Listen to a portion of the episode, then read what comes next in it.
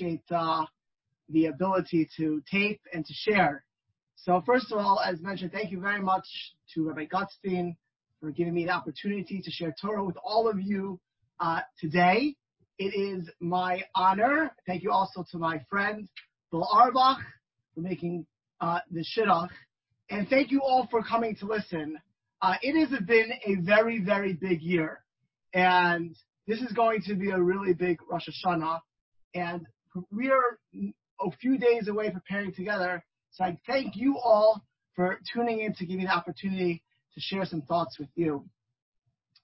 Um, I don't believe in my lifetime, uh, which is less than some of yours, there has ever been a year like this, where we're coming into Rosh Hashanah with as great a feeling of so much is on the line, so much is unknown in the year ahead. Probably the greatest thing to prepare for Rosh Hashanah is just to think about that, just to ponder, just to cogitate and contemplate what the year ahead can bring to us. What is what is at stake for ourselves, for the world, for our families, as we look forward uh, to 5781? If we ever questioned, if we ever doubted uh, our ability to manipulate the world Uh, under Hashem's world, this is the year where it's clear to us that really Hashem and only Hashem is the King of Kings, is the Melech Melchim Melchim. You know, at some level, when we're thinking how we should be re- recognizing that, my one of my teachers, Matisal Salme, would have always said, "Are we better? Are we coming into this year after all of the events of this past year? Are we better? Do we look at ourselves and say, are we better today than we were a year ago or even a few months ago? And that certainly is a major idea coming into this Rosh Hashanah. But I want to speak something about a topic which I hold is so essential, so important for all of us this year in particular. And I want to base it off this past week's parsha. Torah tells us, this past week's Torah portion in the Tzavim, Atem nitzavim hayom kolchem. You, Moshe Rabbeinu, Moses says, you, all the Jewish people came together. Melamed Shekinah Moshe Lefnei Baruch Hu, Moshe gathered everyone together and said, you are standing here today. What is today? There is a remarkable Zohar, the great work of Kabbalah.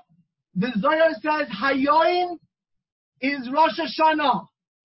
This day, when we look that we're all together, that is the day of Rosh Hashanah. Atin Itzavim Hayom Kulchem. Lifnei Hashem Elkeichem in front of your Lord, the Lord your God. The Rashi, however, explains it on its simple level. Aten Nitzavim Hayom. You Jewish people, all of you, are standing today Moshe Moshe spoke to the Jewish people of, in front of God V'yomoso on the last day of his life. Moshe Rabbeinu Moses, the greatest person to ever live in this world, is going to tell the Jewish people his parting message till the end of time, to the day of the Mashiach and uh, to, of the Messiah and the resurrection of the dead, and what is he going to give the Jewish people? He's going to give them words of Musar, words of thought, last parting words for the journey of life. Moses is not going to see us again until the end of time. And these are the last words he'll be telling the Jewish people. I believe that's part of it why it says it like it's Rosh Hashanah. It was really the parting message for the Jewish people, the, not the year ahead, but the years ahead. But what does he tell them? atin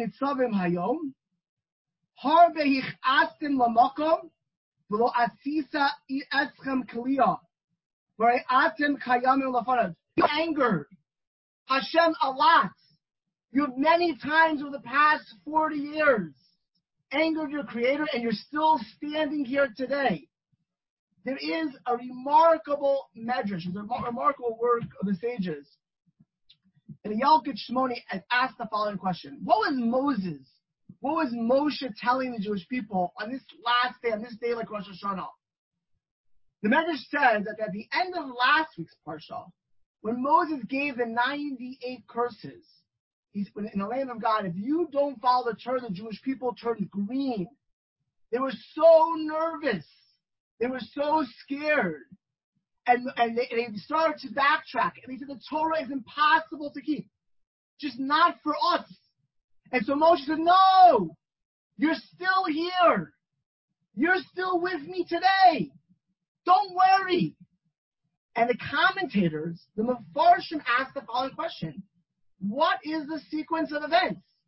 Originally, Moshe tells the Jewish people, you know, if you don't keep the Torah, it's going to be serious. You're going to get hurt. Keep it at all costs. And he really, really put the fear of God into them. And then he says, by the way, by the way, don't worry, you're still here even if you didn't do it. What's the message? And so the commentators say is a remarkable thing. They say it's a good thing to fear God. But fear of God should never, ever lead to hopelessness.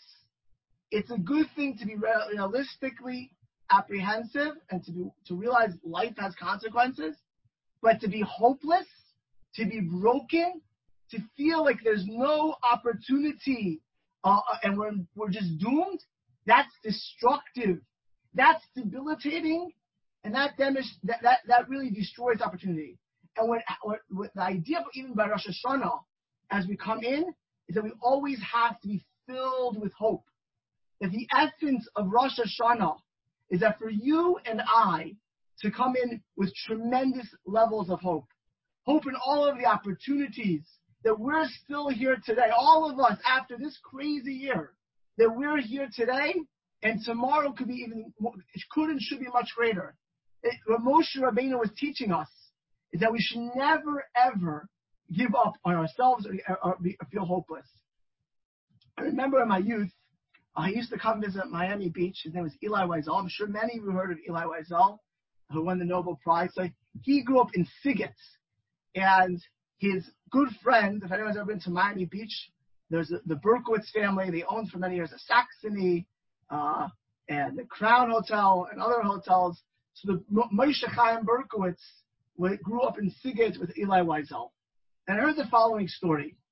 Uh, to see they used to walk together in Miami Beach many years ago. And Elie Wiesel said the following thing. He said when he was in Auschwitz, there was a day where the, the Russian soldiers found rat poison.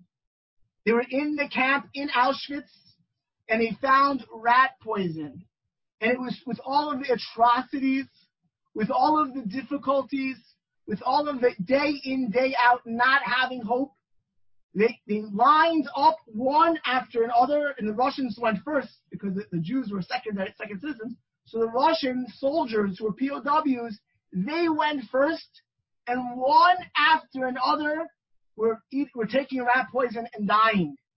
And Elie Wiesel and many Yidden and many Jews were on that line, waiting to end their misery, waiting to take that rat poison, and because they had given up hope.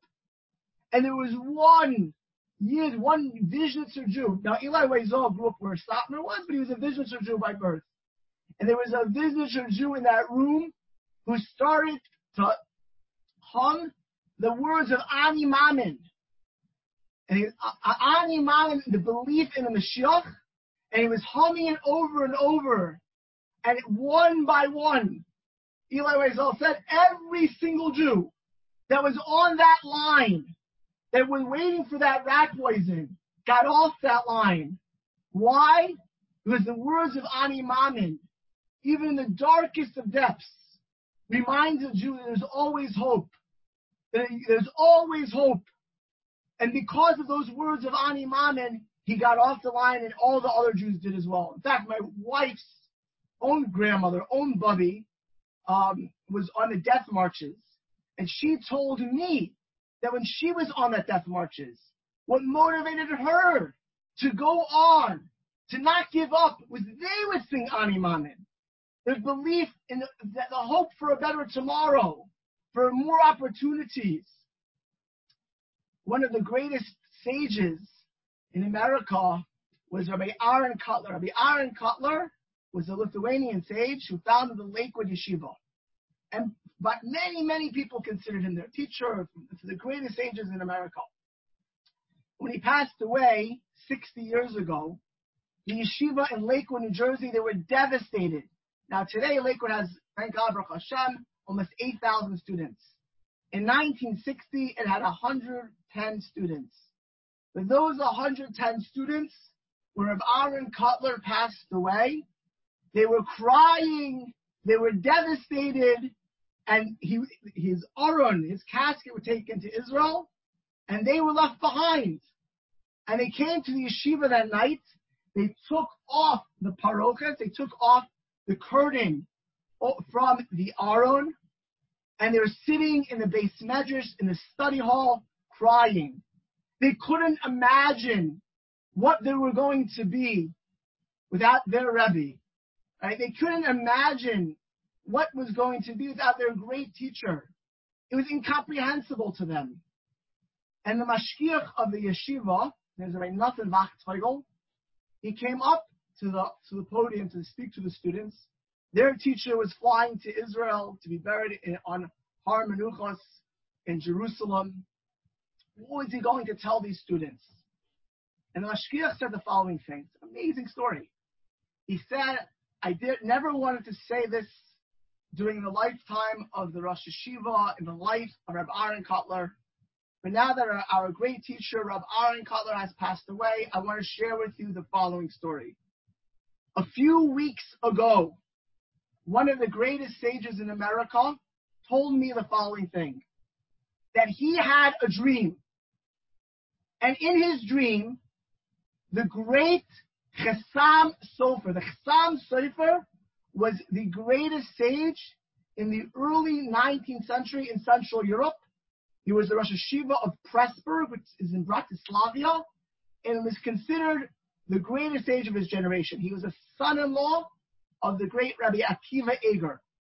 The Chasam Sofer once saw the Mashiach, he was sleeping on a couch, and he saw the Mashiach, and he said he went over, this is all in the dream he's saying over, he went to shake the Mashiach.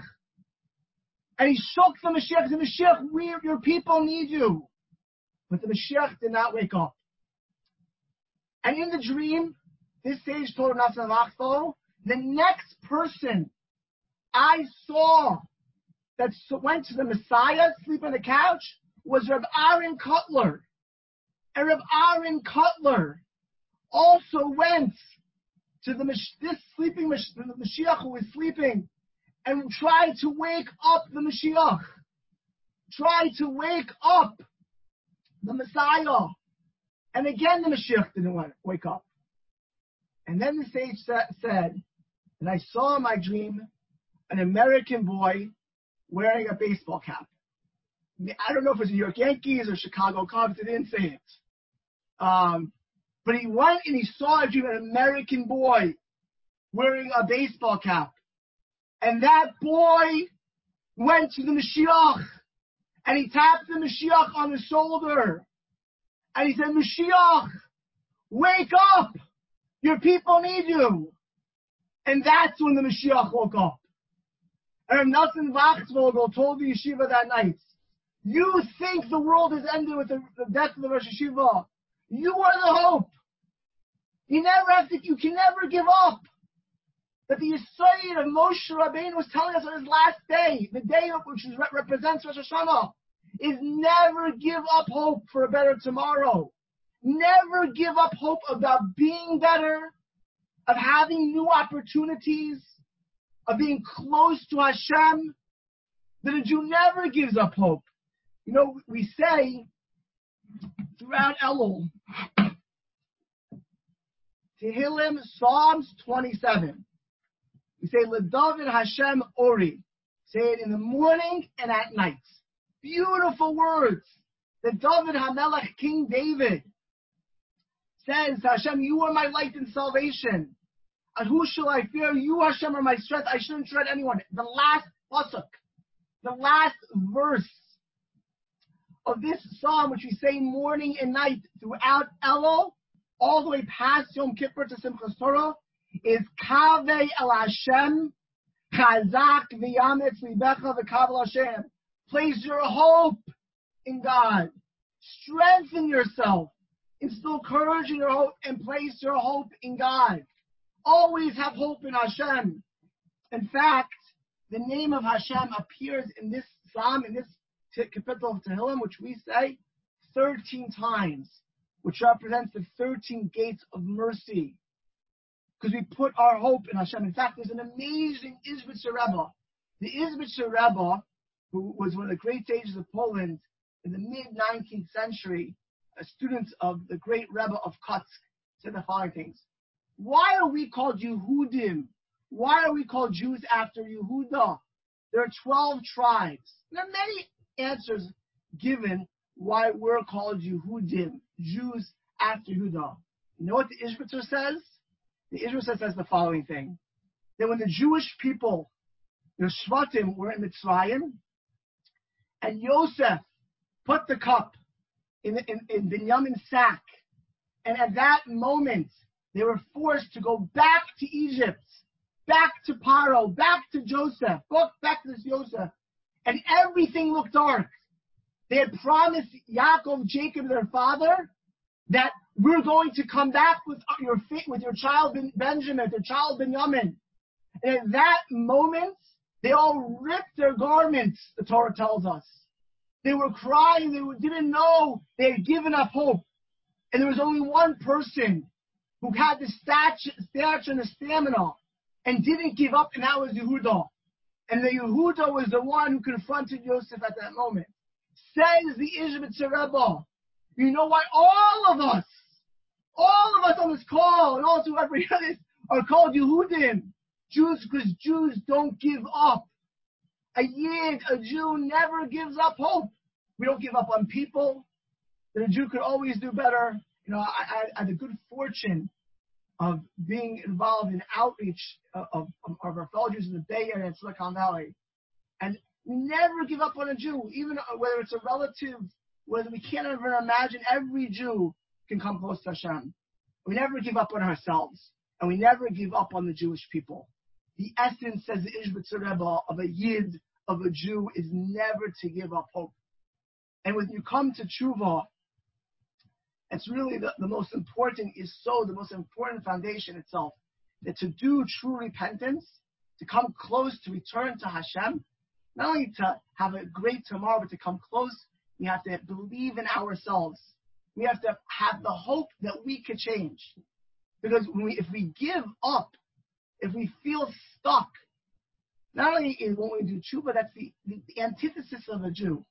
There's an amazing Sfas Emes. The Sfas Emes was the great Ger Rebbe. In his lifetime, before World War II, Gur Ger Hasidim were the largest Hasidic group in the world.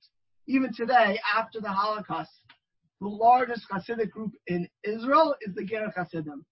And the Sfas Emes says the following thing, again from this week's Parsha. Torah tells in Parsha Vayelech, the Jewish people, um, it says, Moshe says in his last day, "V'kam ha'am hazeh, v'zana." This nation's after uh, Hashem tells Moshe, after you die, will go and serve false gods, and they'll break my covenant that we made with you, and I will get, and they'll say, I'll get angry at them, and they'll say, you know why this happened to us? Because we forgot God.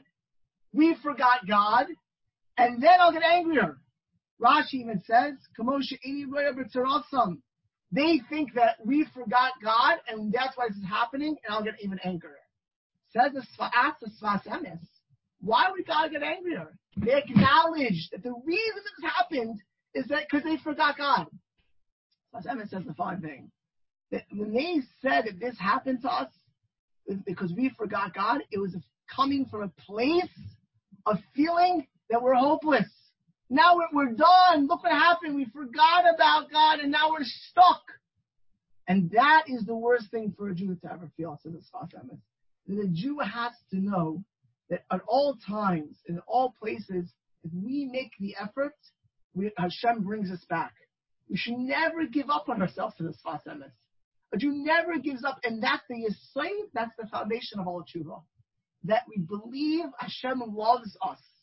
We believe in ourselves. We believe that we're Yehudim. I saw a while back an unbelievable story, an unbelievable story that Rabbi, that Rabbi Ephraim Waxman, one second, that Rabbi Ephraim Waxman, who was uh, who was the uh, was a great rabbi in Monsey. So the following story in the name of Rabbi Moshe Kopitz. Moshe Kopitz is a gives a shiur in Israel. He's a son-in-law of a very famous Rosh Yeshiva from Manchester, and he said over the following story that he has a kollel in Israel of semi-retired Americans. It means or retired, they come to Israel, they retire, and they go to this kollel to learn. And they finished a tractate. This happened a few years ago. Finished the Masechta, and they had lots of lachayims. And after the lachayims, one of the individuals who had been studying with this group says the following story. He said the following thing. He said he grew up.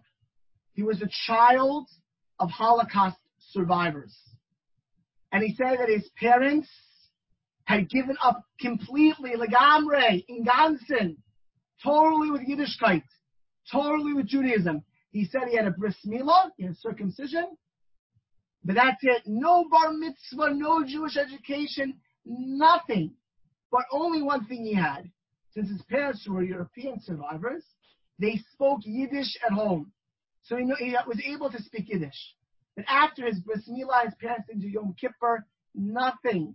Nothing again his whole life. And as he got older, he went into business. And in his early 20s, he got involved with two non-Jews. And not only did they became very wealthy, but not only did they become wealthy through normal legal means, they started to do more crafty illegal business. And he said one day they went to a restaurant and they went to make a deal. A deal which was totally illegal and corrupt. And as they walked out after making that deal in the restaurant, the FBI surrounded them. It was a sting operation. And in that sting operation, they recorded every word. Every word from that deal was recorded. And it seemed to be no hope. They told him they were putting charges and they were asking for 25 years. One of the three people in that deal, one of the non-Jews, ran away. This guy never saw him again. Again, the second one did a plea bargain, confessed, and actually implicated him even more. He hired a lawyer, this Jew, and the lawyer was a tremendous, for tens of thousands of dollars. This is 30, 40 years ago. Tens of thousands of dollars of retainer. And the lawyer basically told him that since everything is recorded, and since one of the people in the deal has is testifying against you, the odds of you being successful in court are close to none. But I will do my best. I will try my hardest to defend you, and the rest is up to God. This Jew, this son of Holocaust survivors, who know nothing about his Yiddishkeit, who know nothing about Judaism, who had no emunah, no faith, was in Manhattan and was in the Upper East Side. And he started to cry and walk around the streets aimlessly, thinking that his life was over. Just crying, walking in the streets of Manhattan. And he was walking and walking and walking. And he said he walked to the Lower East Side and he walked into a restaurant. He needed a drink. He'd been walking and he didn't realize it was a kosher restaurant. And he asked for a drink and he's sitting there crying.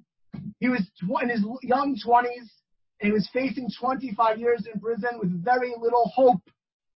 And he's crying in this restaurant as he gets his drink. And an elderly Yid comes over to him says, What's the matter? What's the matter? What's the problem? And this guy in his 20s looks at this Yid, this Jew, this old religious Jew, and says, You don't know anything about my problems. You don't know anything what real problems are. And this Jew says, Problems? He picks up his arm and he shows him his numbers. And he says, I know a lot about problems. Tell me your problems. And this guy, he said he had no idea. He said he just started to cry and he told this elderly Jew the story of his life about his parents and that, you know, he went out and became wealthy and now he's going to be in jail for 25 years. It's going to kill his parents or survivors. And this Jew looks at him. He says, you don't need a lawyer. You need a Rebbe. He says, a what? A Rebbe. He says, a what? He says, a Rebbe. You need to come for a blessing for a Rebbe. This guy didn't know what a Rebbe was. He didn't know anything. All he knew is that he was in big trouble, and this guy said he needs a Rebbe. So he took him from the Lower East Side to, to the Skoiler Rebbe. The Skoiler Rebbe, Rabbi Rabinovich, himself escaped Vienna, the last, the last, from the last people to get out of Vienna in 1938, 1939 was the Skoiler Rebbe. And he would in, in Borough Park in 1979. He's known as a big Meifis person at Tzaddik. And he spoke perfectly Yiddish, gentlemen. And he came to Skoiler Rebbe, and he's crying and telling his story. And the Skoiler Rebbe told him the following thing. He said, you'll see, on the day of your case, your lawyer will not show he'll be late, but don't worry, it will be a good sign and you'll be okay. That's what Skoiler Rebbe told him. And gave him a blessing and he walked out. The day came of this court case, and lo and behold, the judge is there, and he looks, the judge does not look like a happy person. He looks like he had a bad day. He comes in grumpy, the judge. And he's waiting for his lawyer, and he's looking, his lawyer's not there, and he's plotting. The FBI is in the room. The informant, whose former partner, is in the room, and his own lawyer is not there. And after a while, he gets a call from his lawyer. He said that he's missed his flights. He can't be there for a case. And he's sending a replacement.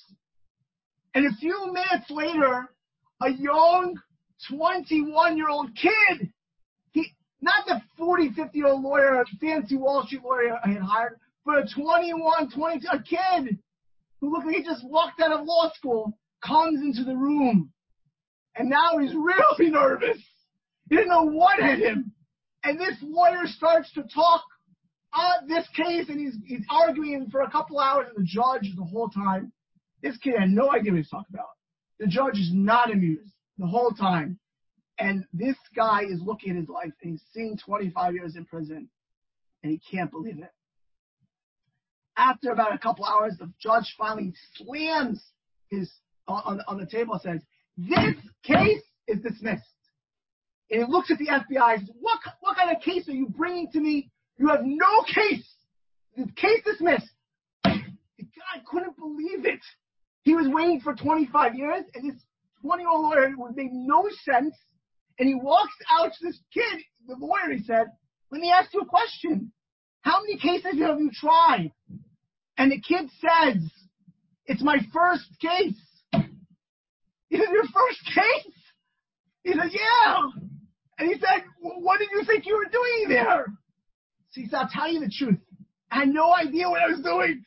But one thing I knew is that the judge is my grandfather. And I knew that I would be okay.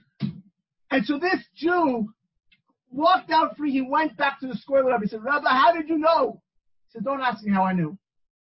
I'm not, but one thing I do know is that God, if Hashem gives you a gift, you have to say thank you. He said, I want you to put on tefillin. Explain to what tefillin are. He told them where to get it every day. This Jew who only had a bris and no had not had a Pesach, Yom Kippur, Rosh Hashanah, nothing, his whole life, said, if 25 years of putting on this tefillin, whatever it is, I'll get Johnny. So the Rebbe told him, go to this store in Crown Heights and buy tefillin. And he went to the store in Crown Heights, and he said, we can't sell you tefillin. You don't know what tefillin are. Go, you go to Rabbi Jacobson. They don't know Rabbi Rabbi Jacobson, this was his father. You go to Rabbi Jacobson. He'll teach you about tefillin, and then if you know about tefillin, we'll sell you tefillin. Hachava. And this Jew started putting on tefillin, and the rest of the story is he became observant. And he told that story that at that siyum. And I was thinking of this. We don't have a grandfather who's the judge. Our Father Hashem is the judge on Rosh Hashanah. And as long as we know that Hashem is the judge who's our Father in heaven, we always can have hope. When your Father is the judge, no matter how dark, no matter what the odds are, there's always hope. And that's why Yudin, that's why Yidden always believe in hope. Because we are, we believe that we are the children, we're Banim Atim Hashem we're the children of Hashem. There's an amazing Kli Yakar. There's an amazing Kli Yakar. The Kli Yakar says, in this week's Parsha, the Kli Yakar was a student of the great Maharal, a student contemporary of the great, the great 17th century sage, the, the Maharal, of late 16th century, early 17th century Maharal from Prague. And the Kli Yakar says the following thing. It says in the Parsha, again, it's Parsha, talking about tshuva. Ki mitzvah hazos, this mitzvah that I'm commanding you, it's not far from you. It's not, it's not, it's not impossible for you. It's not in the heavens, lo b'shamayim, to say, where can we get it? Says the Kli Yakar, that a Jew has to know Hashem is always sending us messages. You make the efforts. You take, you take the step, and I'll bring you back. That's the essence, because Hashem is our Father. We should always have hope. As we come to the year ahead, we should all be filled with hope of, of, of, of a great year, of new possibilities, of the sky is the limit of what we could achieve. One of my favorite lines that I ever saw, and I actually, I have a favorite quote list, and I have this in my quote list, that Shimon Peres, the late prime, uh, late uh, partial government minister, prime minister of Israel, said the following thing many years ago. Sometimes people ask me, what is the greatest achievement you have reached in your lifetime or that you will reach in the future? So I replied, said Shimon Peres, there was a great painter named Mordechai Ardon who asked which picture was the most beautiful picture he had ever painted. Mordechai Ardon was asked which picture was the most beautiful picture he had ever painted. Ardon replied, the picture I will paint tomorrow. That is also my answer. That my greatest achievement is the achievement of tomorrow. As we come to Rosh Hashanah, we should look with hope that our greatest years, our greatest is yet to come. If we believe that it's in the past, for the world, before COVID, before I'm older, before this, then, then we'll, we're, we're giving up. Then we're giving up. A Yid has hope, always has hope that the greatest achievement is yet to come. The greatest opportunities lie ahead of us. That's what Rosh Hashanah is all about. Now there's an amazing, there's an amazing chazal, which, which we, which we, which people say today. It's a tradition to say. It's based on a Megillah Lamed Aleph. We say Tichle Shana v'Kil That the year and its curses should end. Tachal Shana Obirchasaha that this year in curses should end and a new year of blessing should begin. Now this year, we, can, we understand it. We've had a year of craziness, a year of tragedy with COVID. But in a normal year, why is that always the case that we say that? And I believe it's the following thing. Tachal Shanu Kilaseha. That this year and the curses of things that are hopes and dreams which we didn't achieve. That we wanted things, we had dreams and aspirations. We wanted to accomplish things that this year, that all those things that we didn't accomplish or we didn't achieve to the extent we wanted to, that should end. But a new year, in all of the brachas, all of the hope, all of the opportunities, that should begin. Rosh Hashanah is ahead of us. Tonight, Chafei Elul is the night of the creation of man. Chafei Elul is the night of creation. And this coming Friday night begins the 57 81 of years of Rosh Hashanah. We should come in, obviously, with a feeling of the year Hashem is King of the world. He's Melech Malchi Hamlachim. And what he taught us this year is that we are totally, totally dependent on Hashem. We should have that feeling. But more, or as importantly, we should come filled with hope.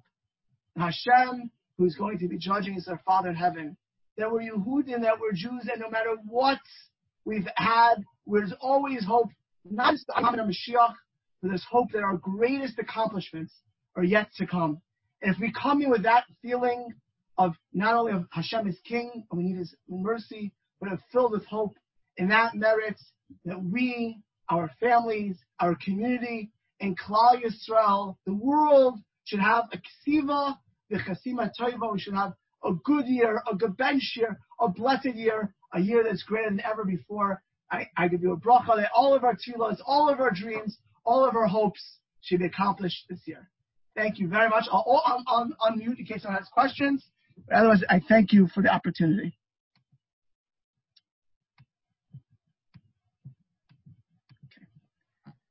Can you hear me? You're all unmuted if, you, if anyone has any questions. Uh, I think everybody's unmute themselves Fine. if they want.